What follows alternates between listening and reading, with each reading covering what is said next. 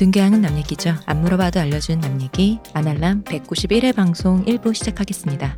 얄 작가님, 네 안녕하세요. 이동규 대표님, 안녕하십니까. 안녕하세요. 시호십니다. 네, 대표님 다 죽어가. 어디서 이렇게 시체 냄새? 아, 이 냄새가 그런 냄새구나. 네 산송장이 그 시취라는 냄새가 네. 산송장의 스멜. 네. 어디서 이렇게 실려 오셔가지고 어. 아픕니다, 제가. 네. 얼굴이 반쪽인 건 모르겠는데 그럼 사람이 뭐지? 사투리로 왜해 같다고 얼굴이 그러니까 지금 얼굴이 파리하세요. 그냥 이런 시기에 이 시국에 장염이 유행에도 떨어지게 이래서 힙스터가 못 돼.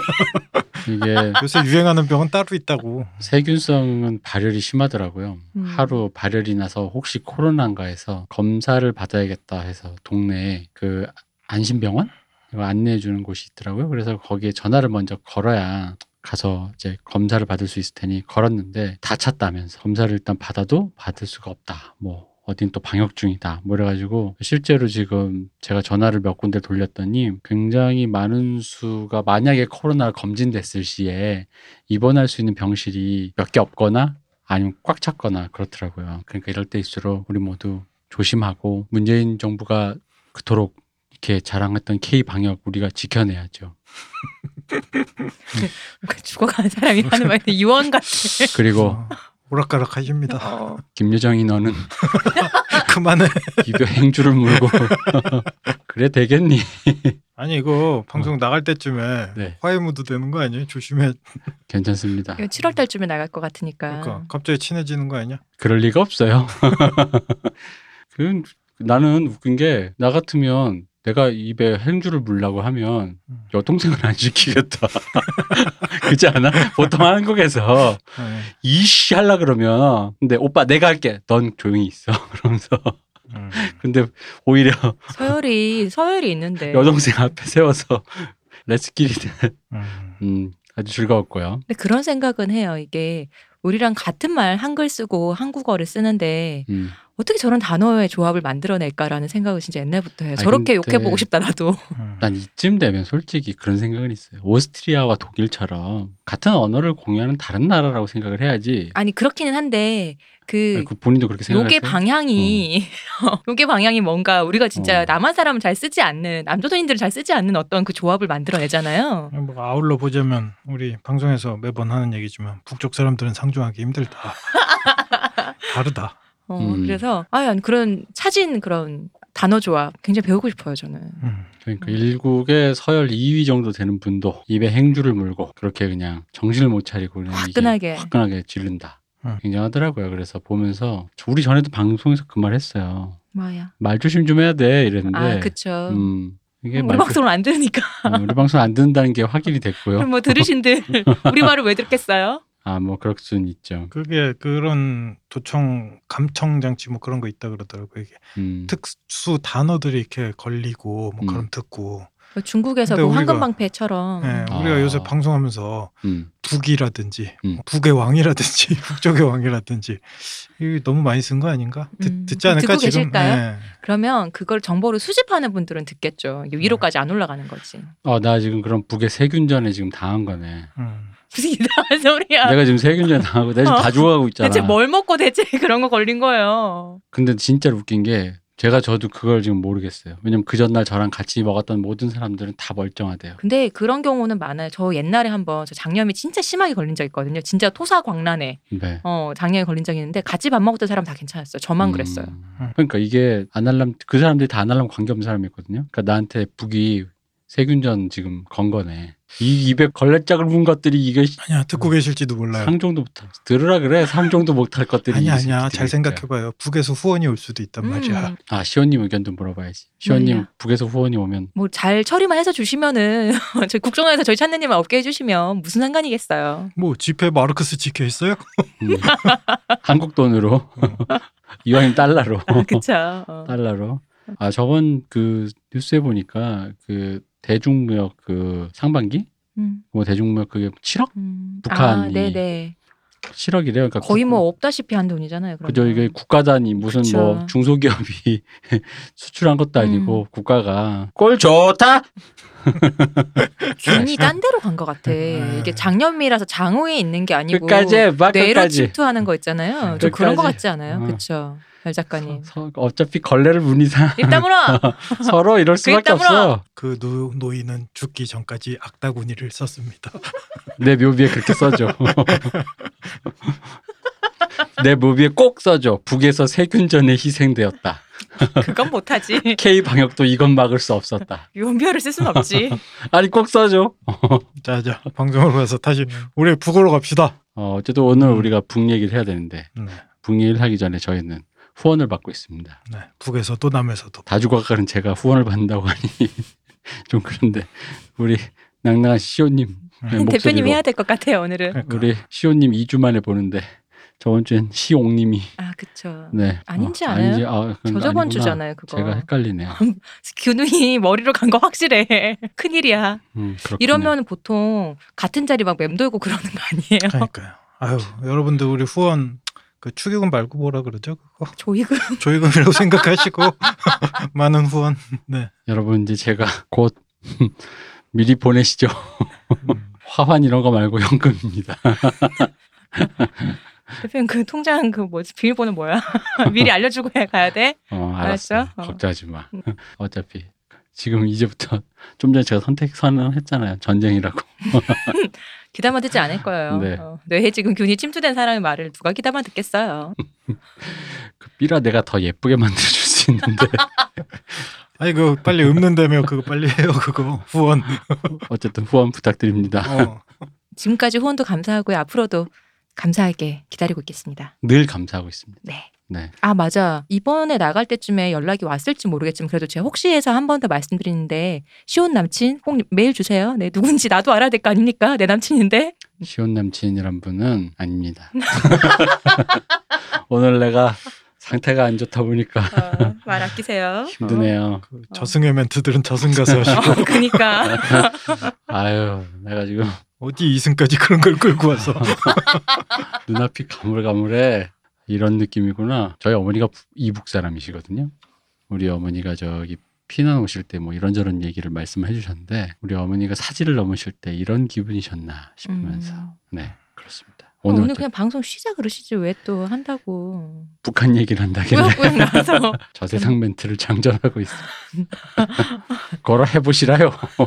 뭐 북한은 아니고 북쪽으로 가보겠습니다. 저번 시간에 장벽 넘어 이제 북쪽에 도대체 뭐가 그렇게 대단한 게 살길래 우리 이그리트는 자기 남친 존 스노우한테 어? 죽을 때까지 아무것도 모른다 그렇게 구박했을까 뭐 이런 얘기하면서 You know 끝냈었죠. nothing, 존 스노우. 그렇죠. 넌 뭣도 몰라 존 스노우라는 이거 저번 시간에도 얘기했잖아. 존 스노우는 동정이었다. 어, 여자를 모르고 네, 어. 북에 가서 뭔가를 알아왔다. 그리고 이그리트를 되게 통해. 곱게 산 화초같이 봤을 것 같잖아요. 그러니까 음. 너는 진짜 실상의 사람이 정말 어떻게 사는지 정말 이게 free한 사람들이 어떻게 사는지 넌 몰라라는 음. 뭐 그런 거겠죠. 아 그러니까 이게 서민들이 어떻게 사는지 모른다. 뭐 그런 것도 있고 그리고 음, 그리고 존 스노우가 살던 그 남쪽은 wildling 사는 그 땅에 비해서 여러 가지 계급이나 이런 거 얽혀 있는 곳이잖아요. 그리고 본인이 서자라서 그- 거기도 다 소문 났잖아요. 그 서자 존 스노우에 대해서. 그러니까 그거에 얽매여 있는 거 자체도 너는 free 그게 아니라서 그런 거잖아요. 어, 음. 넌 자유민이 아니기 때문에 거기 얽매여 사는 건데 우리는 그런 거 없어라는 거. 넌 진짜 그래서 너는 뭣도 모른다는 뭐 그런 거 아닐까요? 그 흔히 뭐 여러 가지 이야기들에서 나오는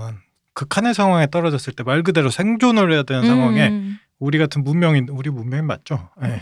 너는 문명인들이 그를 깨우치고 일단 오늘 어. 저는 빼주십시오. 아니 생각해 왜 우리가 그 그분 누구시죠? 벌레 먹는 분. 베어 그릴스 어 베어그릴스 뭐 그런 분 옆에 떨어지면 베어그릴스가 우리한테 뭐라 그러겠어? 넌 저런 아무것도 몰라. 좋은 단백질원도 못 먹고 그러니까 아무것도 음. 몰라 그런 느낌 아닐까요? 그럴 것 같아요, 저도. 어. 아, 그렇게 묘사를 하니까 굉장히 와닿네요. 음. 네. 베어그릴스가 나한테 그럴 수 있죠. 네. 개미를 넌- 왜못 먹어? 그러면은 돈가스 주세요. 이 초딩아 뭐 이런 거죠. 그, 싫어 싫어 익힌 거 달라고. 그 디스토피아를 다룬 되게 유명한 걸작들 몇 가지 있잖아요. 네. 뭐 1984년도 있고 84년이 디스토피아 미래래.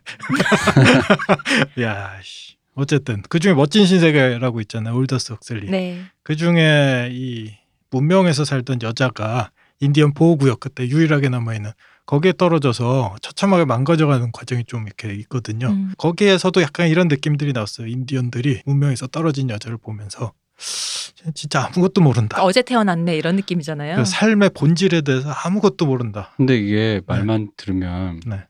요즘 애들은 고생을 몰라 같은 얘기잖아요. 고생을 그거 모르는 맞- 거랑 다르다고 봐요 저는 이거는. 어 그래요. 어, 그러니까 단순히 고생을 모른다기보다는 그 어른들이 왜 고생을 알아서 하라기보다는 그 정말 왜 삶을 살기 위해서 우리가 뭐 돈 버는 게 아니라 하다못해 불을 피우고 이런 거는 그냥 그게 고생스럽다라기보다는 사람이 아무것도 없는 데서 정말 최소한의 그 삶을 꾸려 나가기 위해서 행하는 거를 굳이 그러니까 그걸 고생이라고 생각할 것 같지는 않아요. 음, 음.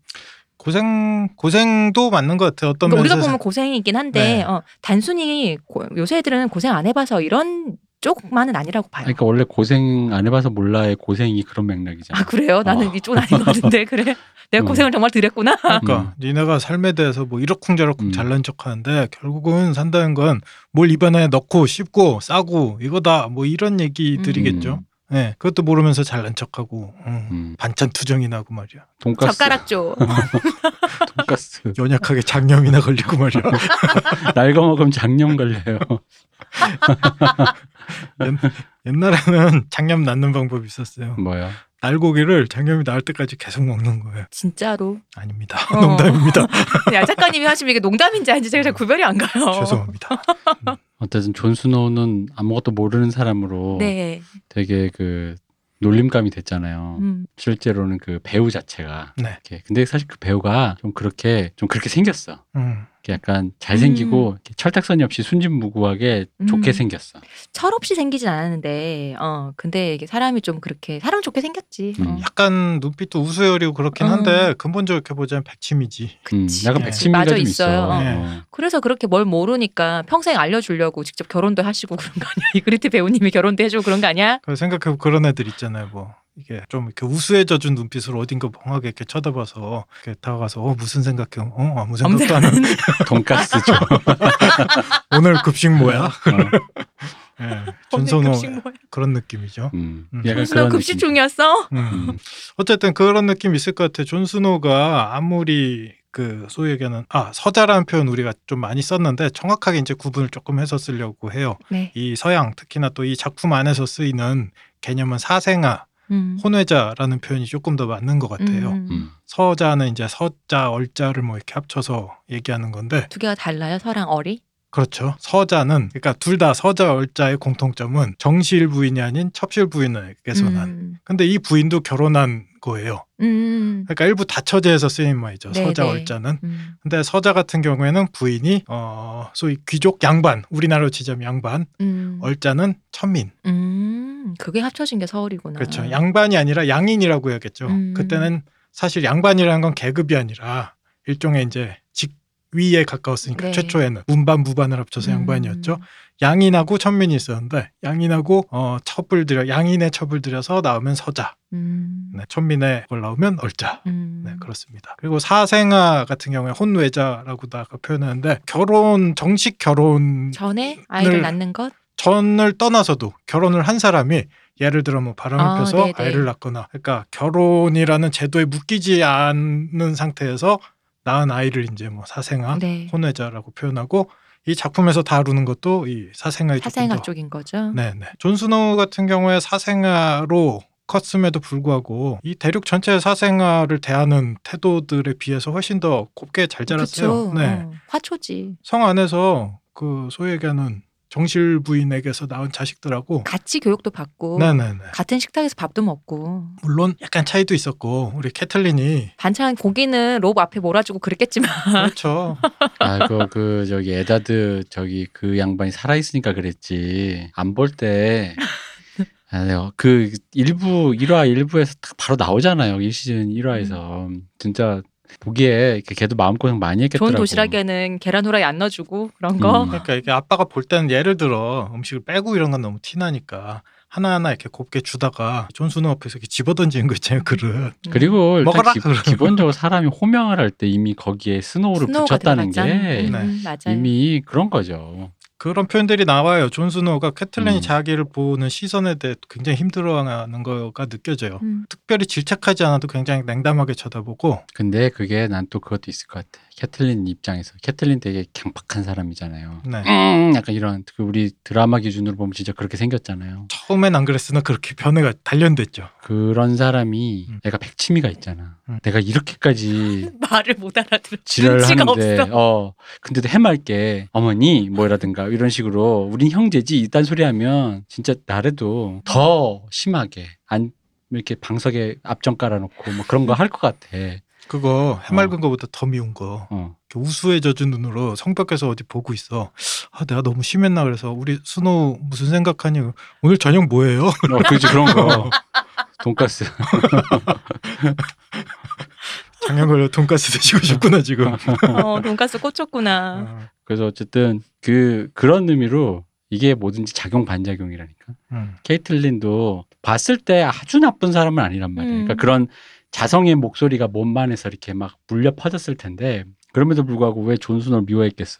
얘 존스노가 약간 백치미가 있단 말이야. 그러니까 근데 그게 캐틀린이 이그리트 배우가 약간 캐틀린처럼 약간 그렇게 어, 강팍하게 생겼잖아. 그치. 사실은 젊은 있어. 젊은 느낌이. 맞아. 그러니까 음. 캐틀린이 만약에 젊어서 동년배로 만났으면 이그리트처럼 굴었을 거야. 그렇지. 너 아무것도 몰라. 아 이거 진짜 안 되겠네. 아무것도 거. 모른다는 게 이 새끼 눈치 겁나 없네 이런 뜻이었을까요? 캐틀린 그런 느낌도 포함되는 어, 거죠. 그러니까. 캐틀린 그렇게 대한 사람이 누군지 알아요? 누군데? 피터 베일리시. 리틀 핑거가 어렸을 때 같이 자랐고 음. 계속 사실은 그 한미한 집안에서 우리 캐틀린 집안이 리, 어. 리버런을 다스린 대영주 그쵸. 집안인데 툴리 집안이요. 음. 계속 이렇게 구애하고 뭔가 이렇게 치근덕대니까 음. 그때 약간 그런 태도로 돼. 너 아무것도 몰라. 너 나랑 안 돼. 그러니까 피터 베일리시 진짜 저 음. 리틀핑거 걔가 진짜 그 살아있는 일배잖아요.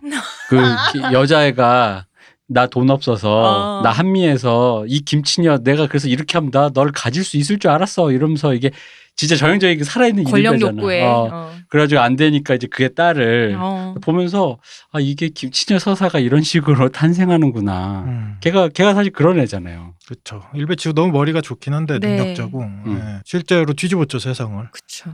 일배 중에도 머리 좋으신 분 많. 많죠. 이제 세상을 음. 뒤집을 일이 남았는데. 근데 음. 제가 아는 북쪽 가시죠 빨리. 북쪽 가시죠. 제가 보기엔 김여정도 일배한다고 생각합니다. 북쪽 가시죠.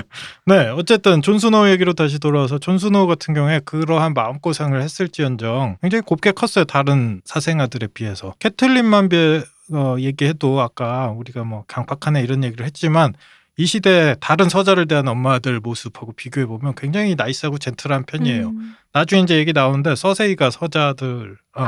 사생아들 어떻게 아우, 살짝 그쵸. 얘기가 나오는데 뭐 이게 상대가 안 돼요. 음. 어쨌든 그렇게 곱게 크고 뭐 그런 아이 그러면서 징징 나는 약간 불행해 뭐 이런 아이가 북쪽에 갔을 때 말 그대로 생존으로 이렇게 단련된 저 음. 밑바닥에서 그러한 이그리트가 봤을 때 아예 뭣도 모른다라고 얘기를 했고 죽을 때 그 얘기를 한 거는 제가 보기에는 음. 그런 식으로 자기가 진짜 소중하게 생각하고 빠졌던 것을 그런 방식으로 잃어본 적이 사실은 존 스노우가 그전에 없었거든요. 음. 그래서 삶을 그렇게 알아간다라는 어떤 비유라고 생각을 하시면 될 것 같아요. 어쨌든 도대체 북쪽에 뭐가 있을까 이렇게 구박했을까 뭐 거기까지 얘기를 했는데요. 저번에도 얼핏 이제 말씀을 드렸지만 북쪽에 가면 숲의 아이들도 살아요. 그리고 거인들도 살고 있어요. 이 숲의 아이들은 네. 요정 같은 건가요? 요정은 아니고요. 그러니까 요정의 이미지를 갖고 있는데 얘네도 엄연히 아인종이라고 보면 될 것 같아요. 그냥 인종 그렇죠. 다른 어떤 사람인데 네. 음, 종은 달라서 서로 교접을 했을 때 자손을 낳을 수는 없는. 음. 음, 네.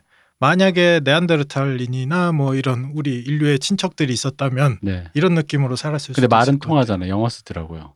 어 원래는 안 통해요. 이게 미국 영화에는 어, 다 통하잖아. 외계인하고도. 외계인도 어, 네. 영어하고. 네. 드라마 영어 쓰길래 아. 말은 통하고 그래서 네. 음. 아 그러면은 서로 진짜로 그럼 애를 낳을 수는 없는 거예요? 네, 그런데 음. 숲의 아이들과 인간의 교잡종이란 소문이 돈 종족이 또 나와요. 음. 이건 또 조금 후에 우리가 쭉 훑어가면서 한번 얘기를 해볼 근데 왜. 아까 그 사람들은 외모가 네. 약간 요정틱한 그런 아이들 약간 그런 음, 뭐 그런 고양이 같은 얼굴을 눈을 한. 네, 어. 드라마에서는 그나마 사람하고 비슷하고 아이 같은 이미지로 나왔는데 실제로 소설에서 묘사되는 걸 보자면 인간하고 꽤 많이 달라요. 음. 손가락도 세 개고 눈도 인간보다 훨씬 크고 고양이 눈처럼 이렇게 음. 그- 독재져 있고. 우파파인가 뭐 있잖아. 우파루파. 우파루파 그래. 음, 그, 그런 거? 네, 좀 인간이랑 많이 달라요. 그것도 어, 어. 떤 의미에서 약간 징그러운 느낌으로 다르기도 해요. 음. 우파루파 맞네.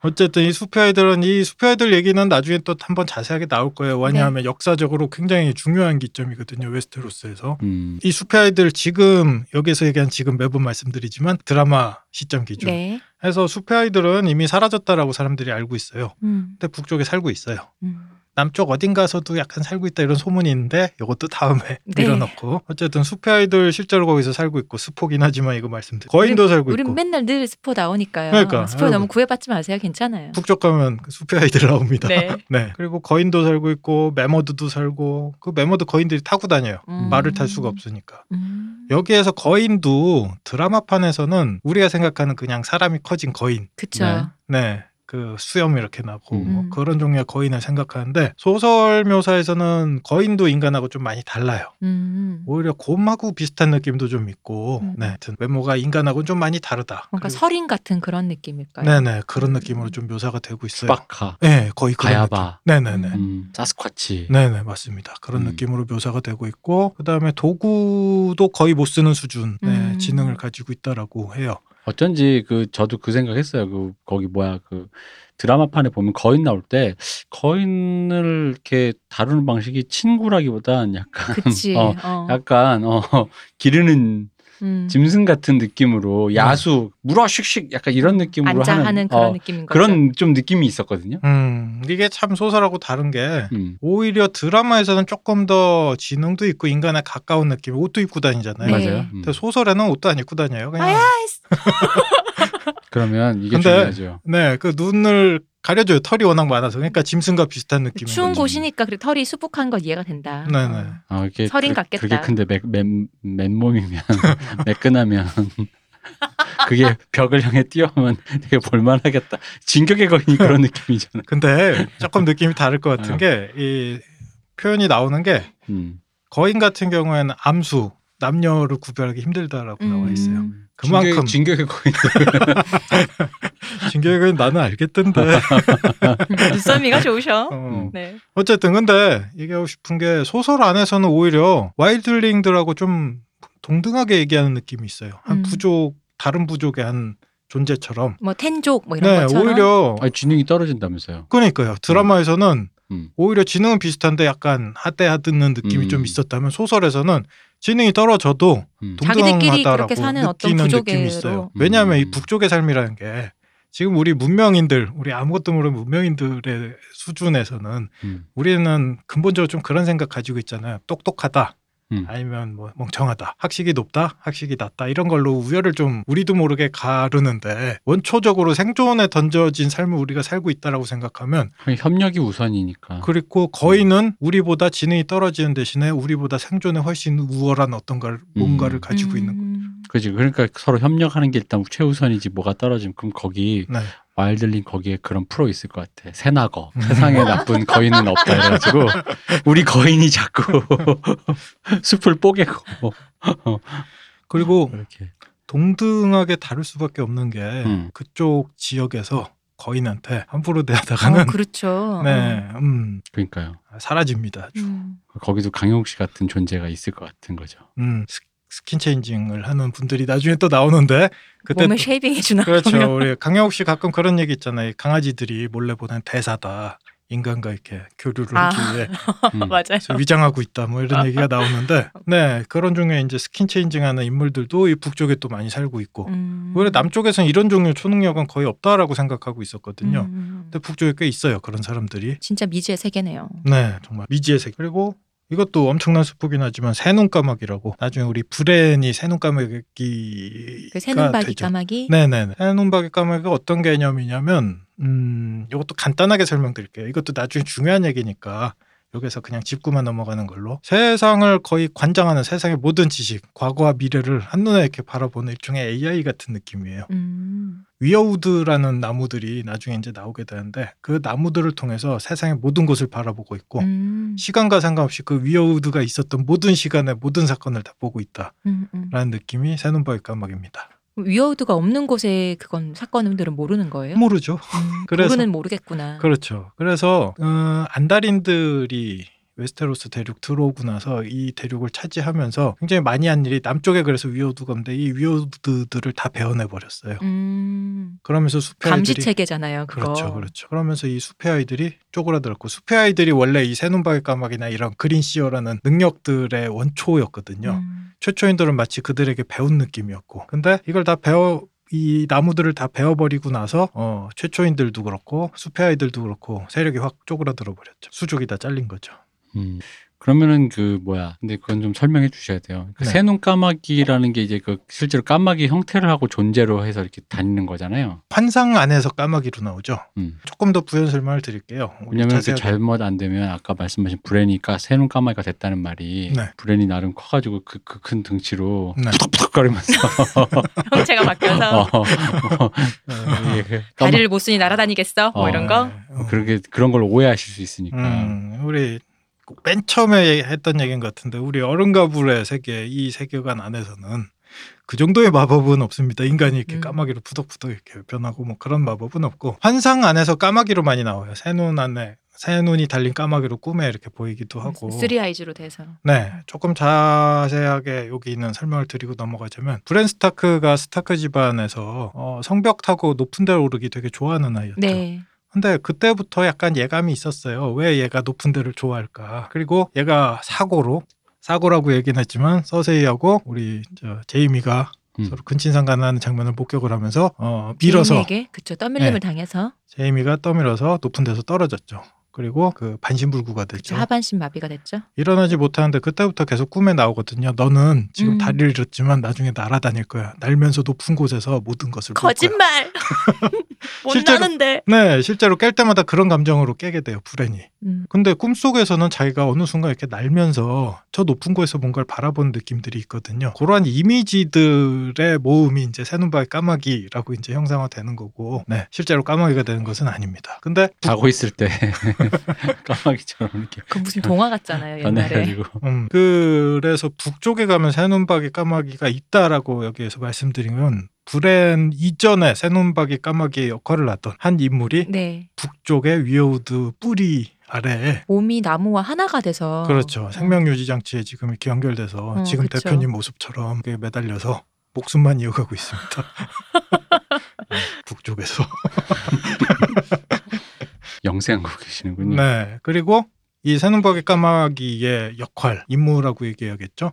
이 임무를 브렌한테 이제 넘기는 스토리가 나중에 음. 나오게 됩니다. 새눈박이 까마귀 같은 경우에 마지막으로 조금만 더 언급을 하고 넘어가자면 대략적으로 그 우리 아더스 아더라고 얘기했죠. 북쪽의 그 악마와 같은 존재들, 음. 인류의 영원한 적에 대적하는 어떤 대적점으로 좀 그려지기도 해요. 이 대적점으로 많이 그려지는 게 이제 불신앙, 룰로르 음. 신앙에서 아르조하이 이거 발음 맞나? 아이 맞아요. 좋아하는. 네네 아르조하이로 이렇게 표상되기도 하고 또 최초인들의 어떤 이야기 그다음에 숲의 아이들의 이야기까지 원초로 넘어갔을 때는 이 새눈 까마귀가 이들의 어떤 대척점에서 싸워가는 존재처럼 그려지기도 해요.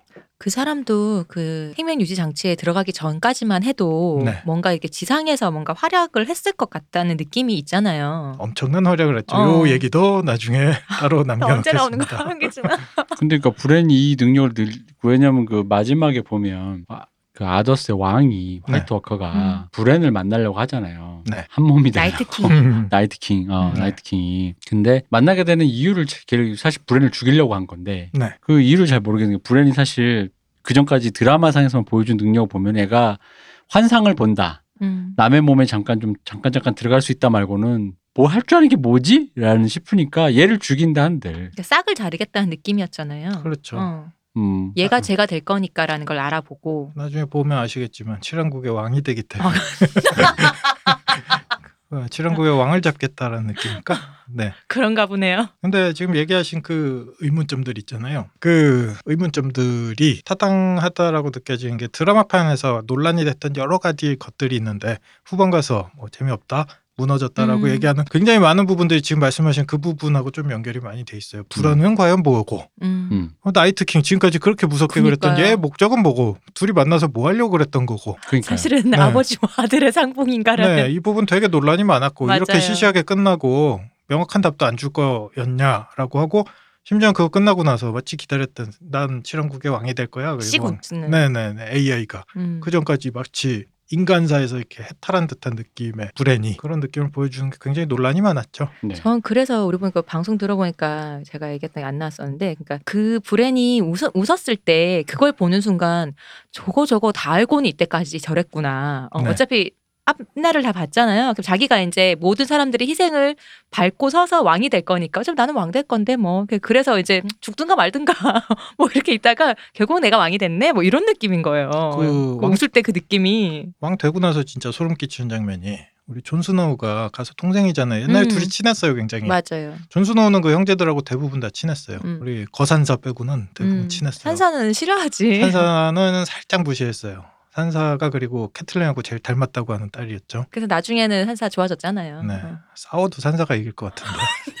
뒤로 가면 산사가 더 키가 큰 것 같은데. 드라마에서. 그런 얘기 나왔었어요. 음. 둘이 이제 진짜 오랜만에 상봉했을 때 음. 산사가 더 컸거든요, 실제로. 그렇죠. 어, 산사 그래서 어, 많이 컸네, 뭐 이제 뭐 그런 대사가 나왔었어요. 산사하고 싸우려면 브리엔느라든지 아니면 저기 하운드라든지 거인이라든지. 네. 마운틴이라든지 네. 네. 그 정도. 드라마에서 새눈박이 까마귀의 묘사가 실망스러운 점이 있다는 얘기를 듣고 나니까 이것조차 뭐 어쩔 수 없긴 했지만 그 쌍알 마티님의 뭔가 포석인가 싶기도 하고 음. 왜냐면 드라마로 뭐가 다 나와버리면 이제 앞으로 책도 나와야 되는데 어, 책을 위해서 아껴두셨나라는 느낌도 들어요. 역정보를 흘렸나? 그럴 드라마, 수도 있고. 어, 드라마 이놈들 어, 망, 그럴 해봐라 수도 있고. 음, 그 원래 CBS에서 일하셨잖아요. 네. HBO면은 또 적, 적이라고 볼 수도 있겠지. 똑같은 방송사 놈들이지 뭐.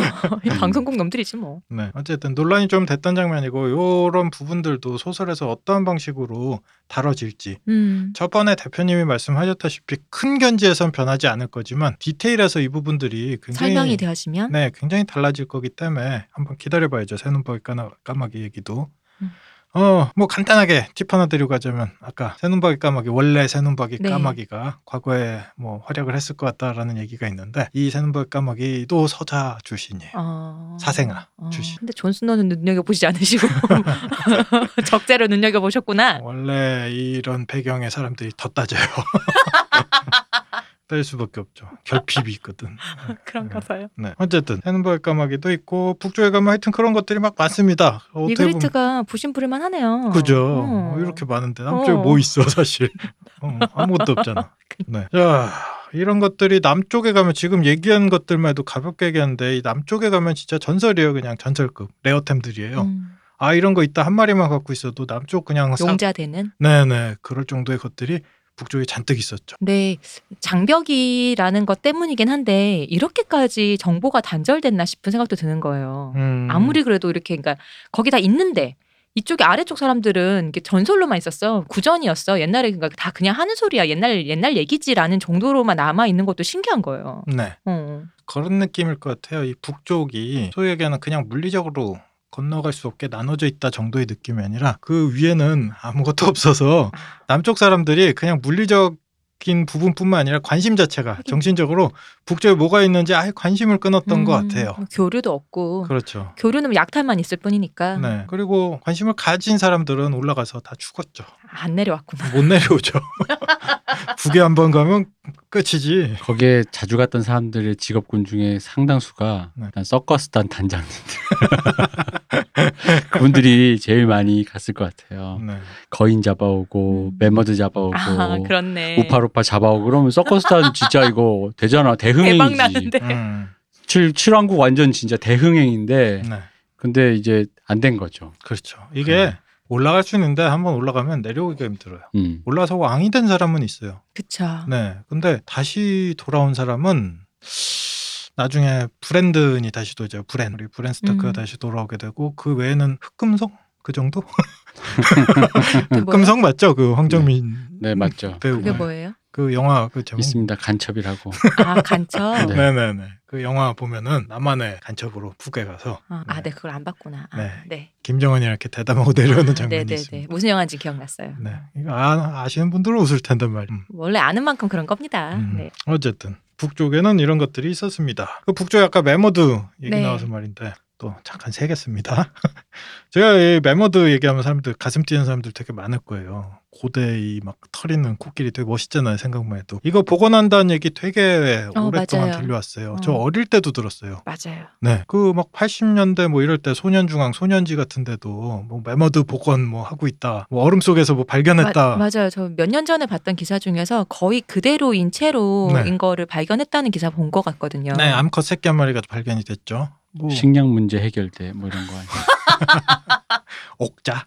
어, 어. 그러니까 어쨌든 이 복원한다는 얘기가 이렇게까지 길게 있었는데 실제로 뭐 복원 잘 되고 있는지 잘 모르겠어요. 이게 우리 유전자의 왕 황우석 박사님. 음, 께서도 2013년도에 러시아 연구진하고 매머드 이렇게 부활시키겠다 뭐 이런 뉴스도 음. 나고 그랬었는데 음. 왕이 소식이 없으시네. 근데 이걸 복원했다라는 건 어쨌든 유전자 기술의 어떤 그런 걸 알리기 위한 일종의 signature로서 하는 우리 거죠. 이거 이렇게도 할 수 있다? 네, 어. 약간 어. 그런 느낌이 있는 것 같아요. 그래서 매번 이 유전자 얘기, 야, 매머드 복원 얘기 나올 때마다 어떠한 기술로 한다라는 게 그때 당시에 당대에 음. 제일 유행하는 그런 바이오 기술들이 음. 대두가 되고 요새 이제 얘기 나온 게 유전자 가위 기술 얘기가 네. 나오고 있어요. 그래서 아까 시호님께서 말씀하신 지금 출토된 사체를 네. 바탕으로 봤을 때 가장 가까운 코끼리가 현재 살아있는 종 중에 아시아 코끼리래요. 음. 그 요거 저도 헷갈렸는데 그 털복숭이 털매머드라고 하는 우리가 생각한 그 매머드는 실제로 그렇게 안 크대요 크기가 어 그래요? 커봤자 한 아프리카 코끼리 뭐 어, 그보다? 작을 수도 있고 음, 뭐 훨씬 크다고 우리도 알고 있잖아요. 우리가 알고 있는 그 커다란 매머드는 오히려 털 없는 매머드 음. 걔는 되게 컸고 음. 털 매머드는 좀 작대요 아까 음. 그거랑 굉장히 일맥상통하네요. 우리가 한 5분 전에 나눴던 대화와 뭐 어떤 반- 반대잖아요. 털 없는 거인이 네. 매머드라 다행이네요. 네. 털 없는 게 거대하고요 털 있는 거 작아요 어쨌든 그 저기 signature로서 그걸 하는 거지. 매머드 자체는 무슨 메리트가 없는 거죠. 식량 자원을 뭘 할 수 있다든가. 코끼리 고기 먹는다는 얘기는 크게 없으니까. 근데 실제로 이제 메머드 아니 잠깐만요. 아니, 그거야. 유전 그렇게 살려낼 수 있을 정도면 유전자 과학자가 뭘 못해 돼지고기 식감을 조금 좀 첨가해주고 구석도 요새 배양육이라고 배양육 요새. 네, 음. 사업을 하고 있죠 그죠? 어. 네. 우리가 살아있는 생명을 먹을 게 아니다라는 음. 생각에 아 그럼 살아있지 않은 고기를 먹으면 되지 뭐 이런 음. 느낌으로 엄청 그 뜨고 있잖아요. 네 어. 그리고 배양육에 대해서 또 여러 가지 논란들이 있지 살아있냐 죽어 있냐부터 또 문제고 내 돈가스는 그런 걸 먹고 싶지 않아. 실제로 이게 정말로 그 이산화탄소를 줄이는데 영향이 있느냐, 도움이 네. 키우는 것만큼 도움이 정말 되는 게 맞느냐, 뭐 이런 얘기도 있고. 네 그리고 뭐 심지어는 약간 엽기적인 얘기로는 배양육이 발달하면 의외로 여러 사람들 중에 사람 고기를 먹어보고 싶다라는 욕망을 가진 사람들이 되게 많다라고 들었어요 실제로 이제 그런 것들도 가능해질 수 있지 않냐라는 음. 얘기도 있고 저 그걸로 비슷한 그런 류의 소설이 있었거든요. 일본 소설 중에서 금단의 팬더라고 어, 그런 류의 얘기가 있어요. 제목 좋은데 근데 아 좋아하실 만한 얘기예요. 그 어. 요리에 대해서 나오는 얘기고 그리고 네네. 갖가지 요리에 대해서 설명도 되게 자세하고 맛깔스럽게 했거든요. 근데 결국 이제 인간고기에 대한 얘기가 나오거든요. 음. 아, 그럼 이제 어쨌든 상상할 수 있는 어떤 맛을 다 이렇게 배양육으로 할수뭐 있다는 그렇겠죠. 거. 아, 어. 그렇죠. 자, 다시 메모드로 네. 돌아가서 진격의 거인 고기 먹어. 대표님이 말씀하신 그런 느낌으로 받아들이는 사람들이 특히나 이 메모들을 복원하는데 반대하는 사람들 중에 꽤 있어요. 음. 니네 이거 되살리는 거 그냥 니네 이거 할 수 있다를 티내는 거 음. 아니냐. 그냥 거기에서 그냥 그치는 게 아니라 그거 티낼 거면 이거 만들어서 뭐 할 거냐. 돈 맞아. 들여서. 그거 만들고 나서 니네 이거를 어떻게 처리할 거냐. 살아있는 생명인데. 음. 이거 그냥 또 우리에 가둬서 니네 전시하고 연구비 타먹고 그 다음엔 우리의 전시에서 관람료 받고 니네 이런 식으로 할 거면 만들지 마 때려쳐 내가 과학자가 물을 것 같아. 왜 안 돼? 이러고 그렇게 할 거면 응, 그럴 왜안 건데? 되는 거지? 어. 결론이 그렇게 가는데 하지 말라는 이유가 뭘까라는 그럴 것 같은데. 과학자들은 언제나 윤리라는 족쇄를 차고 네 실제로 그런 얘기들이 많이 나오고 있어요 그 이런 얘기들이 나와서인지 요새는 이 메모들을 살리는 효용성에 대해서 되게 새로운 얘기들이 나오고 있어요 이게 재밌어서 사실 이 얘기를 꺼내는데 이 지구 온난화가 지금 전 세계에 가장 어떻게 보면 핫한 이슈잖아요. 네. 그 메모들을 살리면 지구 온난화를 늦출 수 있다라는 얘기를 지금 주장하고 있어요. 하우 복원하고 싶은 사람들이. 어떻게? 그 툰드라 지역에 가면 거의 이끼밖에 없어요. 음. 두 가지 지형인데 이끼가 있는 설원, 그 다음에 침엽수로 이루어진 삼림이 거의 툰드라 네. 지역의 대부분이죠. 이 둘 다 지금 지구 온난화에 그 크게 도움이 되지 못한데 악영향을 좀 끼치고 있대요. 이게 음. 진짜 맞는지는 저도 잘 모르겠는데 설원 같은 경우에는 이끼류들이 어, 탄소를 흡수하기에 너무 작고 그리고 아까 얘기했던 삼림 같은 경우에 가뭄비나무나 이런 침엽수들이 열을 흡수하는 능력이 되게 뛰어나대요. 음. 그래서 열을 보존해서 열을 이 지, 지상 어, 지상으로 이렇게 좀 계속 퍼뜨리는 역할을 한대요. 열을 가지고 이렇게 토양에다가 열을 대시 다시 넣어서. 뜨겁게 한다는 거죠. 네네. 그러면 그리고 그런 나무들이 있고 그 나무들이 빽빽하게 자라 있다 보니까 그 아래로는 이산화탄소를 충분히 그 먹어서 없애줄 수 있는 풀들은 전혀 없고 음. 네 이런 상태가 지속되다 보니까 이게 좀 이 나무들은 베어주고 이끼가 있는 이 설원은 잔디나 뭐 이런 풀들이 좀 자라게 하는 역할을 해주는 동물이 좀 필요하대요. 음. 그것들이 보통 아프리카나 다른 지역에 보면 거대한 초식 동물들이 나무들 이렇게 쓰러뜨리고 음. 그다음에 풀들도 엄청나게 이렇게 처먹고 싸서 아, 처먹고가 아니죠. 예. 잘 먹고 네. 싸서 네. 그 씨앗을 또 퍼뜨리고 이런 역할들을 하는 동물들이 있어야 되는데 순록 정도로도 부족하대요. 그 음. 크기가 그래서 코끼리 정도가 있어야 되는데 지금 아프리카나 이제 아시아 코끼리를 거기다 갖다 놓으면 뭐 일주일 안에 다 얼어 죽겠죠. 그쵸. 어, 고민을 한 거죠. 그러면 거기에 살았던 코끼리 중에 털이 있는 원래 아. 거기 살았던 아이가 가면 되지 않을까. 부활해서 네. 그래서 지금 매머드 부활하는 사람들의 주장은 매머드를 부활시켜서 툰드라에 풀겠다. 이걸 통해 지구온난화를 우리가 막을 수 있다. 음. 근데 잘은 모르겠어요. 제가 또 어디서 주워들은 걸로는 매머드의 멸종 원인 중에 하나가 지구의 기후 변화 때문에 얘네가 원래 그쪽이 초원이었대요. 스텝 지역이었는데 네. 풀을 먹다가 침엽수들만 자라니까 먹을 게 없어서 멸종한 역할도 크다 뭐 이런 얘기들이 나오는데 음. 이게 그래서 닭이 먼저인지 달걀이 먼저인지 거기 풀어놔봤자 다시 아래로 내려오는 거 아니냐 싶은데요. 그러면? 아니면 어. 그쪽에서 관광 자원으로 쓰면서 사료는 남쪽에서 이렇게 만들어서 아 그쪽 공수해서 보내주고 아마존에서 코끼리 사료 만들어서 북쪽으로 이렇게 보내고 저 건조 그래서- 말려서 보내주고 네, 그 사이에 또 공해가 발생하고 어. 네 근데 잘 모르겠어요 뭐 그러게요. 똑똑하신 분들이 얘기한 거니까 맞겠죠 뭐 일단 지나봐야 알겠죠. 뭐. 이게 섣불리 얘기가 좀 되게 힘든 게 네. 그잘 모르니까. 네네 어. 아폴로 13호 다룬 영화 하나 있어요 그, 퍼스트맨. 네 퍼스트맨 퍼스트맨 보면은 중간에 이렇게 영화 아폴로 13호? 11호 11호. 아니야? 11호 아니에요? 음. 네, 아폴로 11호를 다룬 영화 퍼스트맨이라는 영화가 있어요.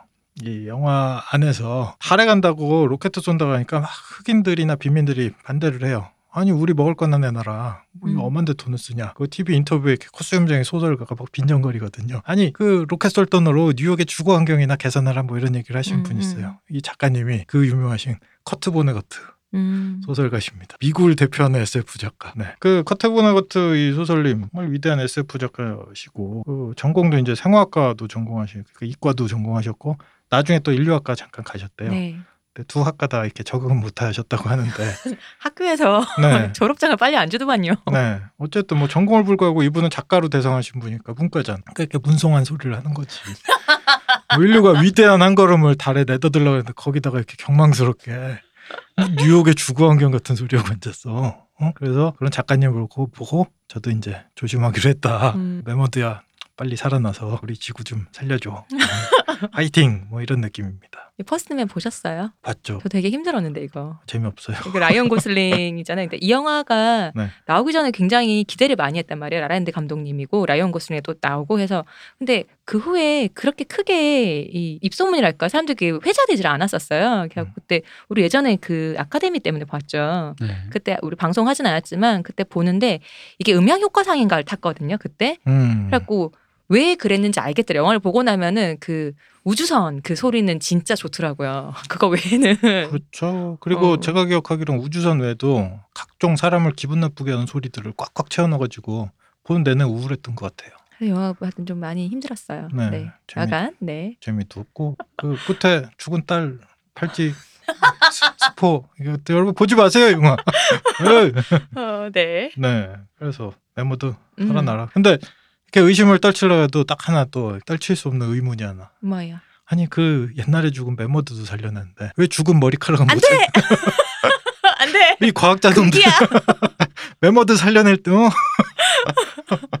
다른 것 좀 살려낼 수 있잖아. 네. 우리 하나님도 탈모는 그 자체라고 인정하셨잖아요. 음. 어. 그래, 그래서 오류가 아니다. 그렇죠. 그 자체로 아름다운 거죠. 음. 네. 어쨌든 웨스테로스는 다행입니다. 이 멸종한 줄 알았던 매머드가 있어서 그러게요. 아직도 북쪽에 있기 네. 때문에 지구 온난화가 와도 아니, 웨스테로스 지구가 아니니까 상관없죠. 뭐 어든가 말든가. 그렇죠. direwolf도 이제 그쪽에 살고 있고 우리 아 저번에 이제 캐나다하고 우리가 북쪽 땅 비교를 했는데 네. 북쪽 캐나다에 나니 계곡이라는 와할 와힐라라는 거대한 늑대가 산다는 어떤 전설 같은데요. 음, 그래서 얘네는 다른 늑대들처럼 큰 무리도 이루지 않고 음, 단독 개체나 몇 마리만 이렇게 무리를 지어서 음. 사냥을 하는 굉장히 커다란 늑대가 있다라고 하는데 뭐 실제로 네 실제로 다이얼프가 살아남아 있을 수도 있지 않을까요?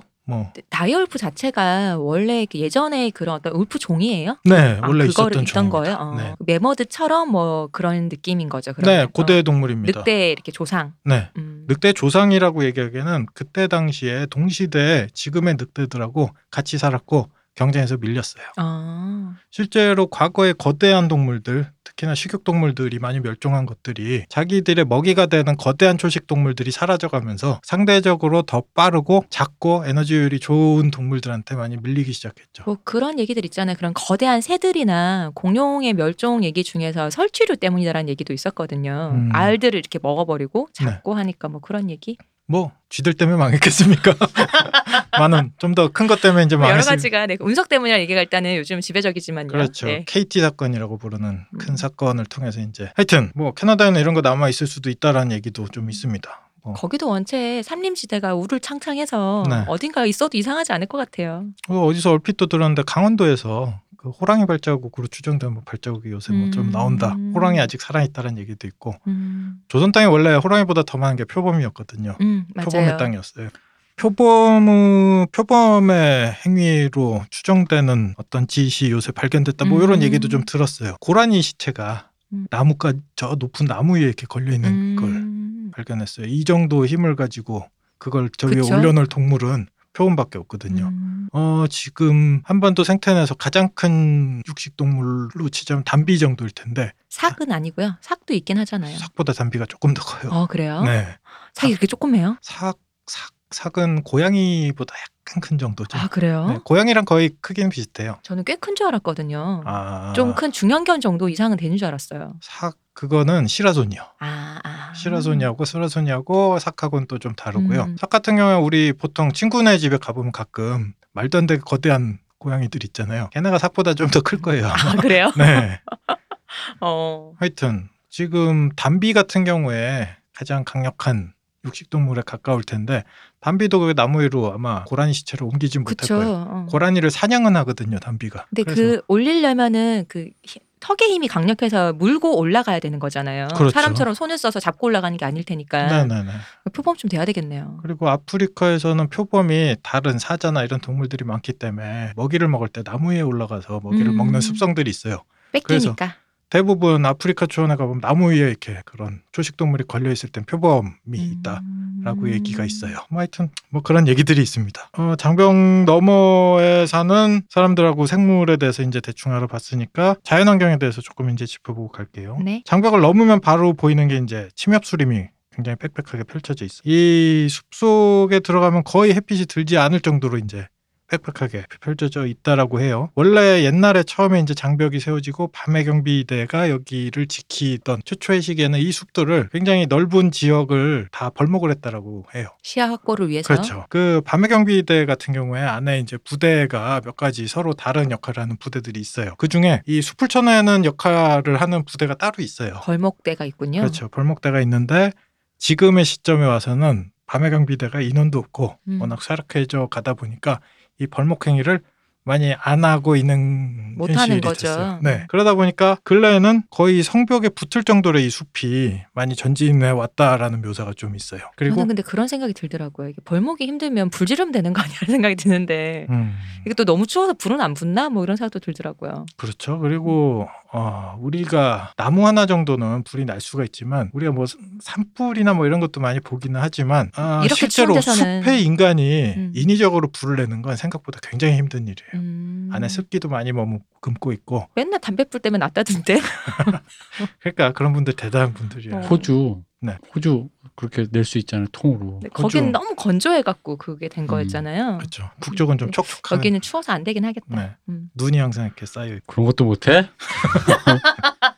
그리고 나무가 좀 크면 클수록 불이 붙어서 이렇게 전체적으로 퍼지기가 좀 어려울 거예요. 안에 음. 수분을 가득 머금고 있기 때문에. 불의 사제들이 힘 좀 써주면 되는 거 아니에요? 어쨌든 이 나이트워치들이 그렇게 많이 네. 해봤는데 안 된대요. 아 그렇군요. 그래서 네. 뺐대요. 다 힘으로 뺐는데 지금은 안 되고 있고 이뺀 이유가 사실 그거예요. 외적들 예를 들어 외적 와일드링들이 침투를 하거나 뭔가 이렇게 침투를 할 때 성의 목적 중에 하나가 그걸 미리 탐지하는 게 되게 음, 중요하잖아요. 그렇죠. 성벽 위에서 봐야 되는데 숲이 빽빽해 있으면 뭐가 오는지 보이지를 않아요. 음. 그래서 나중에 보면 와일드링들이 지금 많이 성벽을 넘으려고 시도하고 이런 이유 중에 하나가 숲이 이 벽까지 더 월까지 바로 이렇게 인접하게 자랐기 때문에 음. 그것을 틈타서 이제 야인들이 그런 월 월담을 시도하는 월담 어쨌든 월벽? 네네 월벽을 시도하는 뭐 그런 현상이 있습니다. 음. 네. 이 숲의 이름은 이제 귀신 들린 숲이에요. 귀신 들린 숲은 아까 조금 전에도 말씀드렸듯이 웨스테로스 전역에서 위어우드가 안달족에 이제 위어우드를 많이 잘라냈는데 음. weirwood가 한 장소에서 두 그루, 세 그루 이상 이렇게 자라있는 그런 것들을 목격할 수 있는 장소가 거의 귀신 들린 숲이 유일하다고 해요. 남쪽으로 이제 조금 내려가면 특이한 장소가 있어요. 그 리버랜드에 있는 신의 눈이라는 호수가 있고 그 가운데 이제 얼굴의 섬이라는 조그만 섬이 있는데 요 안에서는 이제 weirwood들이 몇 그루가 이렇게 쭉 자라 있다라는 얘기가 있는데 요 얘기는 좀 나중에 네. 요거는 특수 상황이고 현재 남쪽에는 weirwood가 거의 없어요. 그래서 각 영주들이 가지고 있는 성마다 그냥 형식적으로 그 소위 얘기하는 숲을 이렇게 조금 가꿔놓고 음. 거기에 weirwood 딱 한 그루 정도 이렇게 남겨놓고 거기에 이렇게 얼굴이 새겨진 심장나무 같은 걸 이렇게 놓고 뭐 그렇긴 해요. 근데 다 한 그루씩만 있는 거지 이렇게 몇 그루가 자생하고 있는 건 귀신 들린 숲에서밖에 볼 수 없다라는 음. 얘기가 있어요. 저번에 밤의 경비대원 우리 경, 밤의 경비대 그 맹세하는 거요. 그렇죠 맹세하는 거 풍무신조를 할때 네. 우리가 하나 할 때. 네, 존 스노우하고 우리 친구 네. 샘웰 탈리가 옛 신을 믿는 사람들은 거기 가서 네. 했잖아요. 옛 신에게 맹세를 하기 위해서 귀신 들린 숲으로 넘어가서 음. weirwood 앞에서 이제 맹세를 하는 장면인데 거기가 바로 이제 귀신 들린 숲입니다. 나는 너무 무서워서 그 중에 한 그루 갖고 왔을 것 같은데 한 번이라도 네, 이 장벽 안으로 어, 갖고 오지 거기까지 가서 그거 하는 거 너무 무서운 것 같아요. 뭐 밤에 경비대원들도 사실 반쯤 목숨을 내놓고 사는 사람들이라 목숨을 반쯤 내놓는 거랑 아예 갈 수 있는 거랑 다른 얘기잖아요. 그리고 웬만해서는 이 성벽 가까이까지는 이상 것들이 많이 안 와요. 사실은 우리가 성벽 북쪽이라고 딱 나눠서 생- 생각을 하는데 막상 밤의 경비대원들 성 그 선상에서 사는 우리 밤의 경비대원들의 입장에서는 거기에서 조금 북쪽이나 거기서 음. 조금 남쪽이나 사실 제가 보기에 비슷비슷하다라고 느낄 것 같아요. 음, 그래. 네. 어쨌든 이 위오드 같은 경우에는 아까 얘기했듯이 굉장히 독특한 생김새를 가지고 있어요. 능력치 이상한 능력. 네. 아까 그린시어라는 능력의 기본이 되는 나무라고 했는데 생긴 것 자체도 하얀색이에요 나무가. 우리 지난번에 한번 얘기했었잖아요. 네, 어, 네, 네. 얼굴 조각이 있고 피눈물 흘리고. 그 얼굴 조각을 새기는 건 이제 위어우드들 중에서도 몇몇 나무들의 아. 네 옛날에 숲의 아이들이 얼굴을 새겼다. 그리고 아까 이 위오드를 통해서 세상을 본다라고 했잖아요. 네. 특히나 그 얼굴이 있는 심장나무라고 불러요. 네. 그 심장나무를 통해서 세상을 본다라는 설정이 있어요. 아 그러니까 위어우드가 있는데 그 중에서도 얼굴이 있는 것만 심장나무라고 부르는 거예요. 네. 음. 그래서 아까 얘기했듯이 남쪽의 영지에 그냥 명목상 하나씩 남아 있는 것들이 다 심장나무죠. 음. 그 하얀색인데 수액은 또 빨간색이에요. 그래서 거기에 이렇게 얼굴을 새기고 나면 수액이 계속 흘러나온 눈코 입에서 빨간 수액이 줄줄줄 이렇게 흘러나. 고로쇠 수액이 네, 네, 네. 빨간색이야. 그래서 그 해도 오미자 사실 맛이 나는. 네. 숲에 가서 이런 나무 보면 기절할 것 같아요. 어. 그이 weirwood 앞에서 맹세를 하는 이유 중에 하나가 아까 얘기했듯이 그 세눈 까마귀란 존재가 여기서 모든 진실을 보고 있다라는 얘기를 했는데 실제로 사람들이 세눈 까마귀여도 상관없이 weirwood 앞에서는 진실밖에 말하지 못한다라는 얘기가 있어요. 그래서 어, 이 weirwood 앞에서 맹세를 하거나 여러 가지 그런 풍습들을 했었죠. 사실 이렇게 생긴 거 앞에서는 진실을 말할 수밖에 없을 것 같아요. 너무 무섭게 생겼어. 그래서 제가 어디서 들었는데 우리나라에서도 남산 어딘가에 위어우드가 아 있 그래요? 네. 진실을 말하게 하는 나무가 아, 그래요? 있다. 네. 나무 아닌 것 같은데. 네, 뭐 그런 게 있다라는 얘기가 있습니다. 남영동 아닙니까 남영동? 아이고 어딘지 얘기하면 네. 혼납니다. 나무는 아니고 네. 창문 조그맣고 거기에요. 음, 더 자세히 얘기하면 네. 새눈박이 까마귀께서 오늘 티, 그렇습니다. 티코 타고 오십니다. 자, 어쨌든 귀신 들린 숲에 대해서 대충 이렇게 훑어봤어요. 근데 숲이라는 게 우리 되게 예전부터 인류들도 우리 이제 지구인들도 숲이라는 거에 대해서 뭔가 경외심이랄까요? 그런 거 우리도 갖고 있었잖아요. 네, 있었죠. 음. 현대인들은 이제 숲하면 되게 힐링, 뭐 삼림욕, 요즘은 그쵸? 네. 피톤치드, 피톤치드 뭐 이런 얘기들 하면서 되게 스톤피트. 어, 헛갈려. 너인 코레방. 어, 치즈 피자랑 피지 치자 이런 헛갈리는 그런 것처럼. 네. 어쨌든 근데 이 이름에도 알다시피 알수 있다시피 귀신 들린 숲이라는 이름처럼 옛날 사람들은 의외로 숲에 대해서 그렇게 호의적인 시선으로 많이 바라보지 않았던 것 같아요. 그러니까 두려움의 존재였지 않을까요? 네, 여러 음. 가지 신화나 뭐 문학이나 이런 부분에서도 네. 봤을 때 숲이라는 건 생각보다 좀 으스스하고 음. 인간 보다는 다른 존재들이 살고 있는 나쁘게 얘기하면 요괴들이 사는 곳이고 좋게 얘기해줘도 신령들의 공간이지 인간이 사는 공간으로 인식하지는 않았던 느낌이 좀 있어요. 뭔가 그러니까 이 세계의 존재가 나오지 않더라도 네. 거기서 어떤 거 뭐 아까 포식자 뭐 이런 올 수도 있고 호랑이라든지 표범이라든지 이런 네, 식으로 네, 그러니까 네. 뭐가 나올지 모르는 곳이라서 네. 사실 밤에는 인간이 불을 켜지 않으면 무섭잖아요. 네. 근데 예전엔 불이 적었으니까 훨씬 깜깜할 텐데 숲은 진짜 왜 우리 산에 한번 놀러 가봐도 엄청 깜깜하잖아요. 밤에 음, 등 없으면 그 숲에 한번 잘못 이렇게 길을 잃어보신 분들은 아마 아실 거예요. 숲엔 낮에 들어가도 깜깜해요, 의외로. 음. 그리고 다 나무다 보니까 동서남북 구별하기도 되게 힘들고 맞아요. 해서 숲에 한번 빠지면 빠져나오는 게 생각보다 되게 힘들어요. 음. 그래서 뭐 그런 얘기들 있잖아요. 산에 이제 숲이 많으니까 물길을 찾아서 물길 따라서 뭐 빠져나와라. 뭐 그런 얘기도 있고, 그러니까 동서남북 분간할 때는 나무의 이끼가 어디로 났는지 봐라 뭐 이런 얘기도 있고. 근데 너무 오르란 데는 나무에 이끼가 사방에 나 있어요. 네네네. 보통 이끼 난 데가 북쪽이거든요. 근데 네. 사방에 나 있어서 아 방위를 알 수가 없더라고요. 그렇죠. 원령공주 이런 애니메이션 보면 나무 다 이끼로 이렇게 음, 가득 차 있잖아요. 그니까요. 네. 그 숲에서 뭐 그런 얘기들이 있어요. 내가 숲에 나무에 표시를 하면서 앞으로 거기 걸어 가겠다. 음, 한참 걷다 보면 다시 그 자리. 그쵸. 그래서 이제 귀신 들린 뭐 이런 표현들이 음. 옛날부터 많이 나왔던 거죠. 그러한 느낌들 때문에 인간이 사는 땅으로 생각을 하지 않았던 것 같고 인간이 발생했던 또는 진화했던 과정들을 살펴봤을 때 아까 우리가 그 얘기했잖아요. 귀신 들린 숲을 나이트워치가 일정 부분 벌목을 했다. 네. 시야를 좀 음. 확보하고 지키기 위해서 인간이 숲에서 그렇게 길을 잃는 이유는 시야가 사라지기 때문이에요. 음. 시야가 넓게 트이고 우리가 농사를 지을 수도 있고 개간하는 거죠. 네 멀리 볼 수도 있는 이 음. 평원이 나와야 거기가 인간이 땅이 되는 거죠. 이게 참 아이러니한 일인 것 같아요. 과거에 원래 인간은 숲에 나무에 매달려서 살다가 음. 어느 순간 우리 조상 중에 하나가 굉장히 큰 용기를 내고 발에 땅을 딛고 그때는 하체도 부실해서 이렇게 비틀비틀하면서 이 평원으로 나왔을 거잖아요. 그쵸. 나무를 타려면 팔 힘이 더 셌겠죠. 그렇죠. 그리고 이들의 입장에서는 평원은 아마 지옥이었을 거예요. 음. 태양도 이글이글하고 무서운 동물도 엄청 많이 벌레들, 살고. 독초들, 독충들도 많았을 거고. 네, 그럼에도 불구하고 이 평원에 나왔던 아버지들이 어머니는 안 왔어요? 아이고 죄송합니다. 네, 아버지 어머니들이 나와서 그 핏줄이 이어져서 지금 우리가 있는데 역설적으로 지금 우리는 숲에 대해 공포를 음. 좀 느끼고 있고 그렇죠. 네, 그러한 존재가 숲이 되었죠. 그 오시이 마모루 감독님 작품 중에 Blood the Last Vampire라는 작품이 있어요. 거기에서도 이런 재밌는 설정 잠깐 나와요. 음. 우리 인류는 숲에서 빠져나와. 근데 우리 형제 종족 중에 하나가 숲에 계속 살아가고 있고 남은 인류? 네, 정확하게 인류는 아니고 뭐 우리랑 종이 약간 다르지만 음. 우리가 비슷했던 친척이 남아서 인간의 피를 빨면서 음. 흡혈귀로 진화했다 뭐 이런 설정의 얘기가 있어. 네, 이러한 숲에 대한 두려운 감각들이 뭐 아직까지도 많이 남아 있는 것 같아요. 일본에 주카이라고 되게 유명한데, 아 유명하죠 여기. 네 사람들이 자살하러 간다는 네. 그런 숲이 있어요. 들어가면 못 나온다. 네. 어. 그 마쓰모토 세이초 소설 파도의 탑에서 나온 아. 것 때문에 그때부터 자살을 많이 했다라고 그렇군요. 그러네요. 그 전에는 그렇게 자살 명소는 아니었다라고 해요. 그냥 유명한 숲이지. 여기가 지금 나무가 끝없이 바다처럼 펼쳐져 있다고. 네네네. 음, 그러니까 뭐지? 아까 우리 계속 얘기한 것처럼 너무 넓어서 들어가면은 그러니까 사방을 분가 못하니까 못 나오는데 거기 가서 조용한 죽음을 맞겠다는 사람들이 네. 이제 그리로 그냥 들어간다고 네. 하잖아요. 그래서 그 살린 감시원들이 이렇게 걷다가 백골 시체도 많이 발견하고 어. 뭐 그런다고 하더라고요. 음. 장난치는 사람이 더 많대요. 음. 그런 들어가서 이상한 거 걸어놓고 음. 이상한 거 늘어놓고 유서. 뭐, 그쵸 그런 음. 식 혹은 뭐 괜히 탐 모험심 객기로 여기 들어온 사람들 놀래켜 주려고 뭐 음. 하나 거적대기 같은 거 사람 모양처럼 걸어놓고 얘이 새끼 음. 이놈들아. 그 주카이라고 아까 일본 말로 주카이라고 발음했는데 이게 한자로 수해, 음, 아오키 가라. 예, 나무의 바다라는 얘기죠. 이거 여기는 진짜 유명하죠. 네네. 네. 그 정도로 이제 숲에 대한 이미지들이 아직까지 숲에 대한 공포들이 이렇게 좀 남아 있는 것 같아요. 이 숲이 너무 유명하다 보니까 옛날에 2015년도에 우리 유명한 감독님 구스반 산트 감독님이 이 축하를 가지고 영화를 만들었는데 망했대요.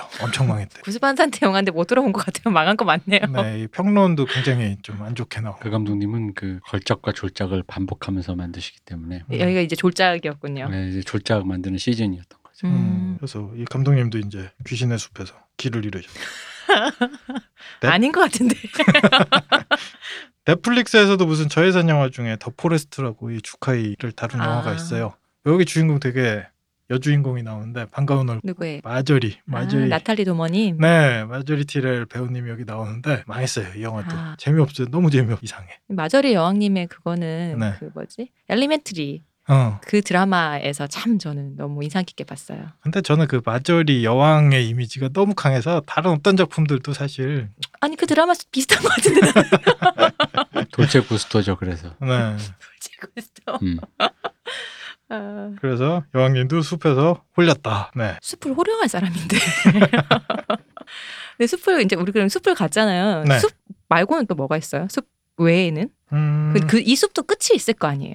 숲을 이제 넘어가면은 네. 설원들이나 뭐 언덕들이 되게 많이 나와요. 그래서 뭐 여러 가지들이 나와요. 숲을 빠져나고 북쪽으로 가면 되게 커다란 암석, 그 최초인의 주먹이라고 불리는 암석도 음. 나오고 뭐 굉장히 그 칼바람이 부는 협곡, 칼바람 협곡, 어, 그 어디 게임에서 나오는 건데. 아 그래요? 네. LOL에서는 칼바람. 어. 네, 그런 협곡도 있고. 그다음에 항상 살얼음 같은 게 걸어서 살얼음 같은 게 얼어서 하얀색으로 흐르는 어, 밀크워터 강이라는 강도 있다고요. 왜 동치미 생각나지?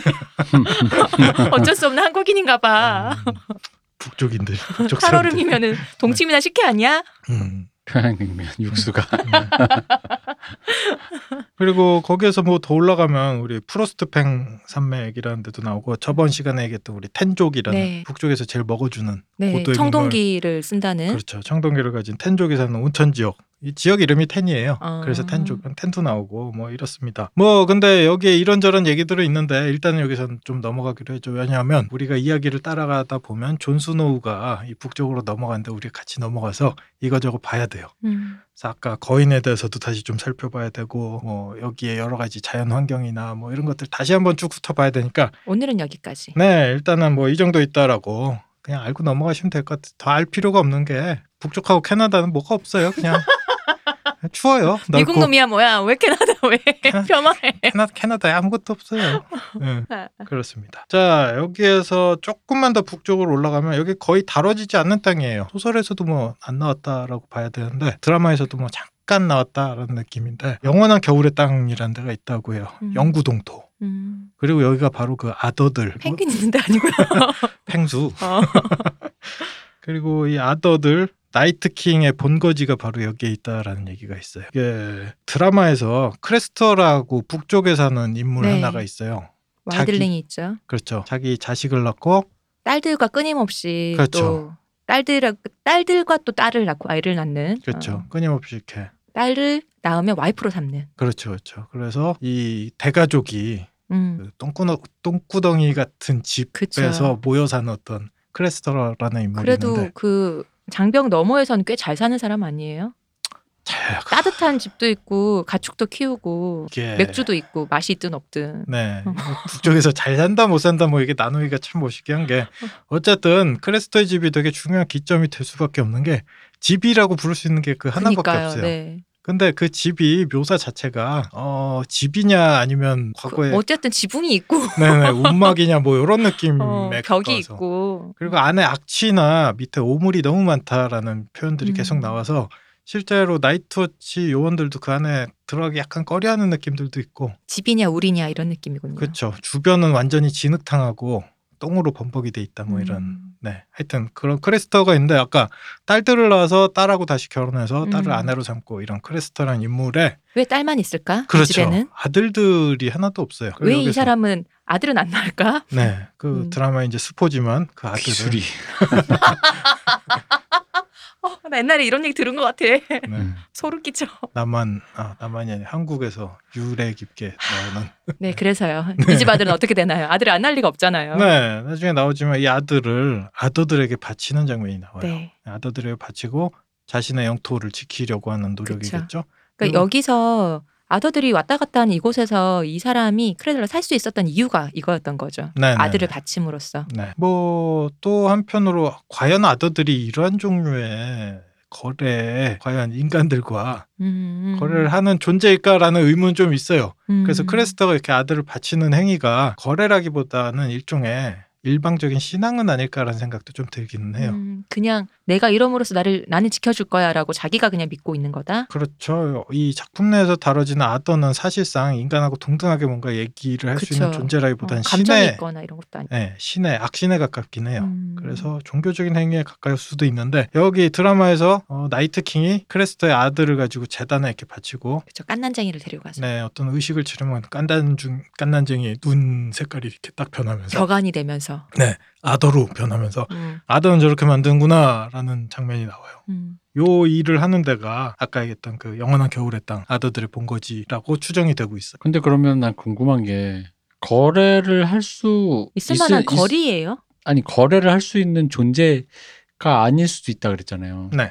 그거 아니다라고 하면 이, 이 땅에서 얘가 지금 어떻게 살아야 남았는지가 그게 그쵸? 더 궁금하죠. 어. 그 왜 몰살시키지 않았나? 음. 사실상 북쪽에 그 저번 시간에도 말씀드렸지만 북쪽에 아예 사람이 못 사는 땅은 아니고 음. 그 크레스터의 집은 그나마 남쪽에 가까워요. 음. 그리고 wildling들은 아까 얘기했듯이 북쪽에 꽤 많이 살아가고 네. 있어요. 이 크레스터와 비슷하게. 음. 근데 크레스터 같은 경우에는 조금 독특한 지점 중에 하나가 wildling하고만 같이 사는 게 아니라 그쵸. 남쪽 사람들을 배척하는 게 아니라 일종의 거래를 음. 나이트워치들하고도 거래를 좀 네. 하고 있다라는 게 독특한 지점이고 이 사람이 여기에 살아남지 못할 정도의 환경은 아니에요 사실상 저는 그것보다는 이게 그 북쪽 영원한 겨울의 땅이 네. 숲- 숲을 지나서 더 위에 있다 그랬잖아요. 네 근데 지금 크레스터의 집은 좀 더 남쪽이잖아요. 숲을 기준으로 보면은. 훨씬 남쪽이죠 네. 너무 멀지 않나? 그까 음. 여기까지 와서 거기까지 가서 이거 만든다는 게. 이게 지정학적으로 한 번만 다시 정리를 해보자면 장벽이 있고 네. 그 위로 귀신 들린 숲이 있고 네. 그 위로 설원과 뭐 산맥가 이런 것들이 나오고 귀신 들린 숲과 함께 이 그 뭐지 침엽 수림이 있는 건가요? 그렇죠 그렇죠 어, 어. 네 그 침엽 수림이 있는 데가 귀신의 숲 네, 네. 그 위로 가면은 최초인의 주먹 뭐 이런 네. 언덕이나 산맥들이 슬슬 나오기 시작하고 그 위에 이제 밀크워터 강도 흐르고 음. 거대한 산맥이 나오고 이런 거 프로스트뱅 산이 다- 나오고 이걸 다 아, 넘어서 넘어야지? 저 북쪽의 북극 그니까. 북극이라고 생각하시면 돼요. 음. 거기에 가면은 이 영원한 얼음의 땅. 산 넘고 물 건너 와서 그렇죠. 본인들의 동지를 만들기 위해서 그렇죠. 그냥 쉽게 여러분들 극지방으로 생각하시면 되고 음. 이 와우 마니아 하신 분들은 노스렌드라고 이제 나와 리치왕 Lich King. 큰일 났다. 큰일 났어. 대표님 죽더라도 여기서 죽으면 안 돼요. 음. 송장 못 쳐요 저희. 배에서 이상한 소리가 어. 네, 우리 아버지를 제끼고 이제 리치왕이 됐고 서리한을 두고 있는 얼음 왕관에 앉아 있는 거기하고 거기 비슷한 풍경일 거예요 아마. 와우에 나오는 거예요. 네네 그게? 와우 하신 분들이니까 아마 음. 아실 거예요. 뭐 그런 느낌으로 넘어가시면 되겠다. 근데 뭐 어차피 이 지역들도 이제 우리 불의 신 를로르께서 주관하시는 지구 온난화 음. 지구가 아니지 어찌됐든 이 온난화가 네. 진행될 거라서 멀지 않았습니다. 우리 매머드들도 딱 기다리고 있어요.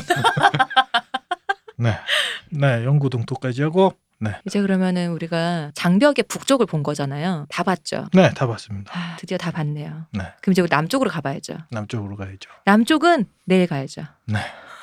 길 기네요. 예, 넓어요 웨스테로스 굉장히. 대표님 괜찮으시겠어요? 이 몸을 가지고 북쪽 갔다 남쪽도 내려가실 수 있겠어요? 아 이제 드디어 이 북한을 떠난다는 게 이런 마음이군요. 북쪽선을 떠나. 옛날 선배들이 북을 떠나 최인훈의 광장에 그 정서가 이런 기분이라니 뭐 말 조심해야 돼 니들은 어쨌든 좀 따뜻한 데 가면 낫겠죠. 긴 여정을 음. 걸으실 수 있겠어요? 괜찮으시겠어요? 네, 아까 배에 막 소리 나는데 남쪽으로 가겠습니다. 네, 네. 그렇다고 북쪽이 남쪽 간다고 바로 따뜻해지진 않는데.